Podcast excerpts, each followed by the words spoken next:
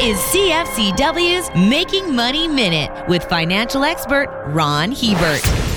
Tax the Rich is a well worn campaign theme that we heard frequently during the last election. The truth is that high income earners in this country already contribute a big chunk of their income to taxes each year and carry a large portion of the total tax load. According to the Fraser Institute, the top 20% of individual taxpayers have 44% of their incomes redirected to the taxman and are responsible for funding 55% of total taxes paid by individuals as well. Compare this to the bottom 20%, who pay 5.5% of their income in tax and 2% of total taxes. For more information, listen to our Making Money show hosted by Ron Hebert and Gord Whitehead at letsmakemoney.ca or cfcw.com.